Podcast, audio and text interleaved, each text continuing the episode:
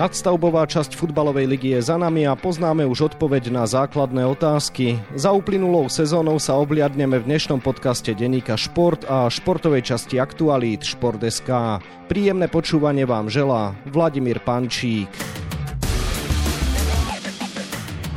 Majstrom sa stal Slovan Bratislava, medailové priečky doplnili Dunajská streda a Trnava. So súťažou sa rozlúčil Liptovský Mikuláš, ktorý medzi elitou nahradia Košice. To sú základné informácie, no a o chvíľu toho prezradíme oveľa viac. Každý 20. Slovák pracuje v oblastiach, ktoré sú naviazané na automobilový priemysel. Každý druhý Slovák je odkázaný na plyn z Ruska. Úplne každý obyvateľ Slovenska dlhuje cez záväzky vlády už viac než 11 tisíc eur. Upozorňujeme na problémy a hľadáme riešenia. Aktuality SK.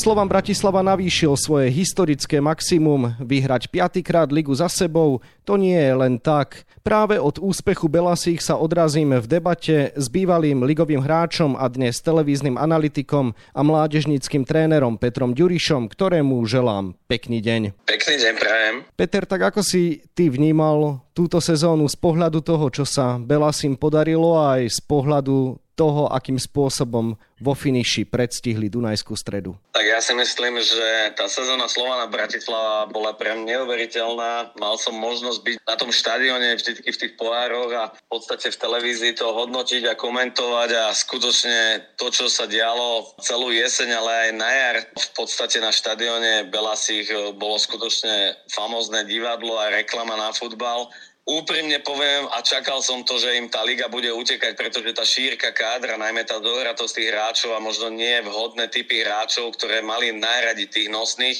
hráčov v lige, v podstate absolútne sklamali a zhoreli, čo poukázal aj tréner Weiss, že jednoducho sa nedalo, ako náhle urobil tri a viac zmeny v základnej zostave. Slovan mal extrémny problém v Slovenskej lige aj s tými slabšími týmami a v podstate myslel som si, že dokedy bude Slovan v pohároch, čím dlhšie, tým bude tá liga vyrovnanejšia. Skutočne ale som nepredpokladal, že Dunajská streda takto vystrelí a už tento rok pod vedením Maďa Gulu takto bude ten Slovan v podstate až do posledného kola alebo do posledných dvoch kôl náňať a dokonca bola v trháku a ja som bol na tom zápase na Slovane, keď Dunajská streda viedla 1-0 a mala v tom momente 9 bodový náskok a stal sa, ako musím povedať, malý futbalový zázrak, pretože takto utiec Hrobárovi z lopaty a dve kola pred koncom, alebo kolo pred koncom získať titul, je neuveriteľná jazda. Ja som si písal s kondičným trénerom Belasi Romanom Šmantnerom, som mu gratuloval za neuveriteľnú sezónu, pretože to bola neuveriteľná sezóna z hľadiska Európy, ale z hľadiska aj finišu Slovenskej lige. A to dnes není len o tom šéfovi toho realizačného týmu, ten zadáva úlohy, ale tí ostatní v tom realizačnom týme musia makať. A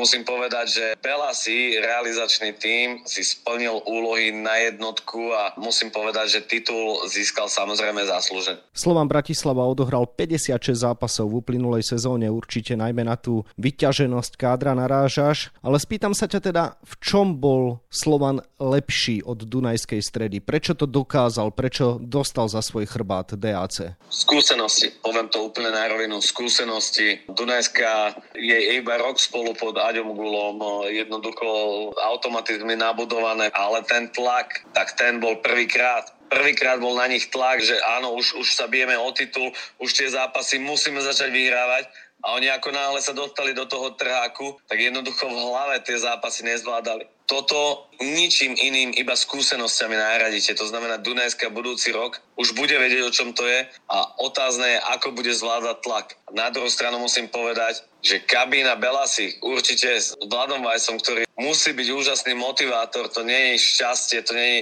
jednoducho, že môže povedať, že zase mal šťastie. Nie.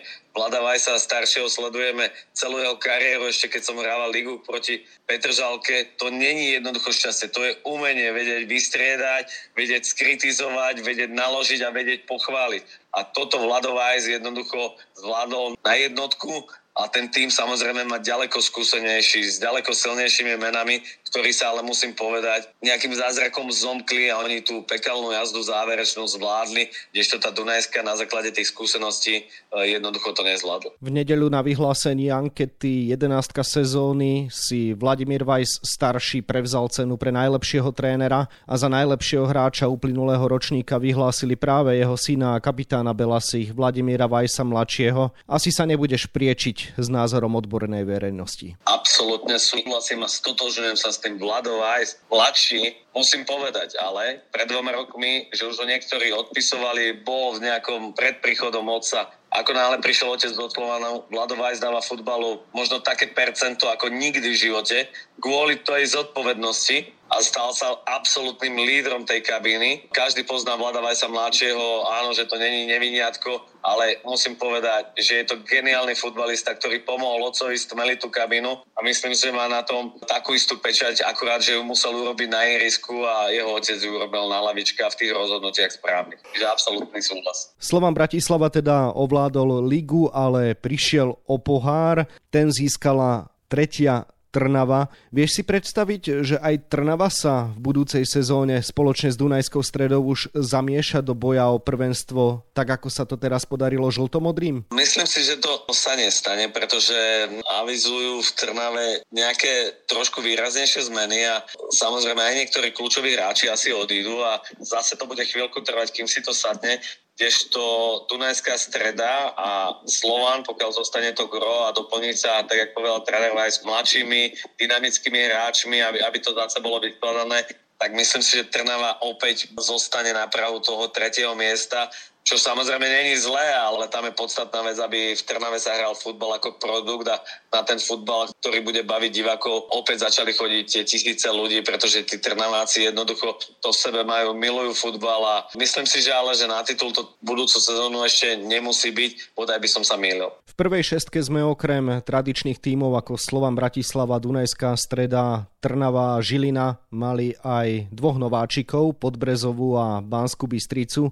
Pre tieto týmy sa sa spoločne so Žilinou a Ružomberkom sezóna ešte nekončí, pretože budú hrať baráž o poslednú miestenku do konferenčnej ligy. Fakt, že sme mali v hornej šestke dvoch nováčikov a že 8. miesto uhájila Skalica, čo je tretí nováčik, jasne podľa teba naznačuje, že nám kvalita ligy vzrástla? Za mňa je to ťažké ohodnotiť. Ja poviem, že Podbrezová prišla nachystaná. Je tam absolútny rukopis trénera Skúhravého. Neuveriteľná jazda, chcel by som ich pochváliť nielen za jeseň, ja som si myslel, že tými odchodmi skúsených hráčov ako Godal, ako Grendel v zime utrpí tá kabína a že sa to bude musieť skladať na novo s tými mladými a musím povedať, že tréner Skúravy urobil neuveriteľnú robotu, ktorá samozrejme ešte nekončí, lebo majú pred sebou barážové zápasy a jednoducho treba im dať dole klobúk a, celý ten klub funguje skutočne výborne a pracuje s mladými hráčmi a urobil taký malý zázrak, čiže poslovanie je to pre mňa ako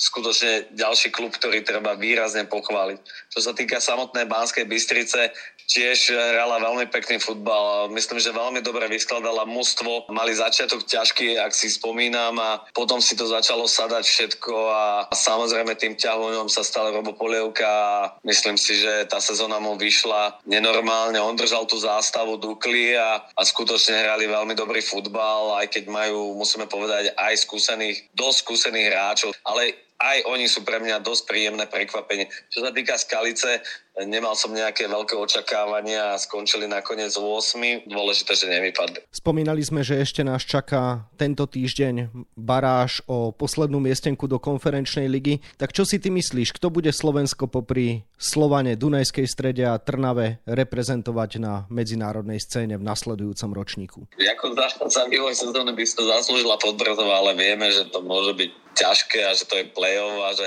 tam budú zase rozhodovať detaily, sebavedomie, skúsenosti možno. Uvidíme, ako ten tlak znesú tí mladí hráči najmä Takže uvidím favorita, mám Podbredová Žilina, ale prajem to všetkým a hlavne nech sa všetkým potom lete darí a nech sa dostanú čo najďalej a nech idú do tej Európy pripravení. Ako vnímaš súboje v dolnej šestke? Tamto s prehľadom ovládol Ružomberok, ale najmä na spodných priečkach, čo sa týka boja o to, kto sa baráži vyhne. To bolo napínavé? No bolo to veľmi napínavé, bál som sa, aby tam nespadol v podstate môj Trenčín a na to bohužiaľ, aké mali plány pred sezónou, že skutočne chceli hrať o pohár UEFA a pomaly dve kola pred koncom alebo kolo pred koncom sa zachráňovali alebo zachránili tak myslím si, že je to na zamyslenie a že už by mali nabehnúť na nejakú konceptnú prácu v, v Trenčíne, pretože 6 rokov počúvame o nejakých koncepciách a hrajú druhú šestku.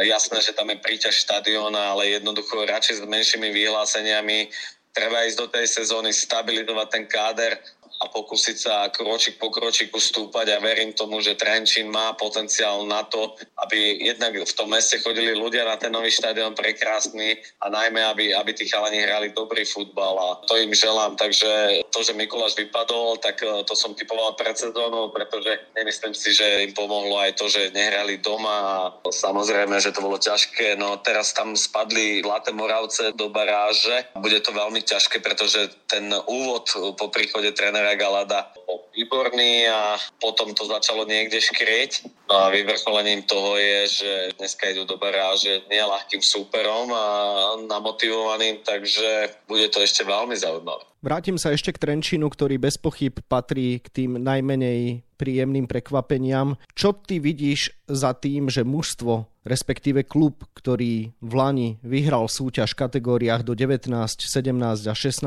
rokov sa takto trápi? Tak ja to tvrdím dlhodobejšie, ako nedá sa bez urážky riadiť klub z Holandska. Ja si myslím, že Robert Rimniček je inteligentný človek, keby dostal možno viac právomocí a keby možno pán majiteľ to nechal chvíľu na ňom jeden dva roky, tak uh, tá koncepcia by aj so zabudovaním našich hráčov, mladých hráčov, úspešných hráčov, reprezentantov by sa tá cesta mohla zlepšiť, ale bohužiaľ ja si nemyslím, že dnes to, čo futbal potrebuje, že dokáže dnes vedieť majiteľ z Holandska bez urážky, akože ja si myslím, že ten futbal sa tak posunul a Trenčín v tom trošku driemka tým, že ho niekto drží, aby sa nemohol rozvíjať ďalej a mám na mysli priamo majiteľa, nech to vyznie akokoľvek, ale e, jednoducho myslím si, že v tom klube je dosť inteligentných ľudí, ktorí tomu rozumejú a možno trošku viacej právomoci by im rozviazalo ruky v tom, aby ten klub sa zaradil tam, kam patrí. Už si spomenul Zlaté Moravce, ktoré nastúpia v baráži o udržanie sa proti druhému týmu tabuľky druhej ligy, čo je FC Tatran Prešov. Myslíš si, že sa nám tento rok môže prvýkrát stať, že baráž nezvládne účastník najvyššej súťaže? Myslím si, že áno, pretože Prešov mal spanilú jazdu, má dosť skúsené mústvo. Myslím si, že tí chalani sa chcú vrátiť do najvyššej súťaže a keď vidia, ako Prešove je situácia. Futbal tam robia moji dvaja priatelia, Lubo Michal a, Stano Šesták, ktorí skutočne dávajú tomu veľa v podstate viem, v akých podmienkách začali a to je zázrak, čo s tým klubom oni urobili a už len im dopriať to, aby sa im podarilo postaviť štadión a aby také veľké mesto, ako je Prešov, jednoducho tú ligu malo a ja si myslím, že sa im to môže podariť už v tomto roku. Spomínal si zostup Liptovského Mikuláša, ktorý sa teda rozlúčil s ligou po dvoch rokoch. Mali sme tu dve sezóny Liptovské derby, novum na tomto fóre. Za Liptovským Mikulášom nám bude smutno, ale už sa všetci tešíme na Košice, ktoré sa zase medzi elitu vracajú. Takže ako ty vnímaš víťazstvo FC v druhej lige a čo hovoríš na to, že druhé najväčšie mesto na Slovensku bude mať opäť svoje zastúpenie medzi slovenskou futbalovou smotánkou? Tak ja som za slovenský futbal zase seba ako fanúšika strašne rád, že sa Košice vracajú. Veľmi im to želám, pretože tam patria jednoducho a, a zápasia Košice Slovan historicky, Trnava, Košice a tak ďalej.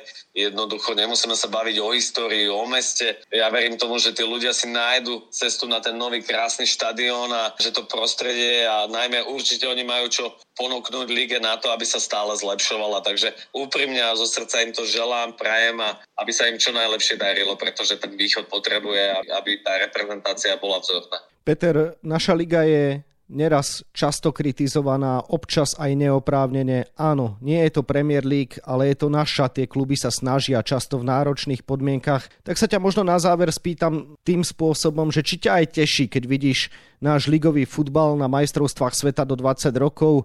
Chlapci zdolali hneď v prvom zápase Fidži 4-0, ukázali svoj talent. Je možno aj toto vizitka práce našich klubov a niečo, čo si zaslúži pochváliť? To je moja posledná otázka dnes na teba. Tak ja sa stále pozerám, ako keď treba pochváliť, pochváliť. Ja chválim všetkých ľudí, ktorí robia futbal jednoducho s zanietením a, a snažia sa posunúť slovenský futbal.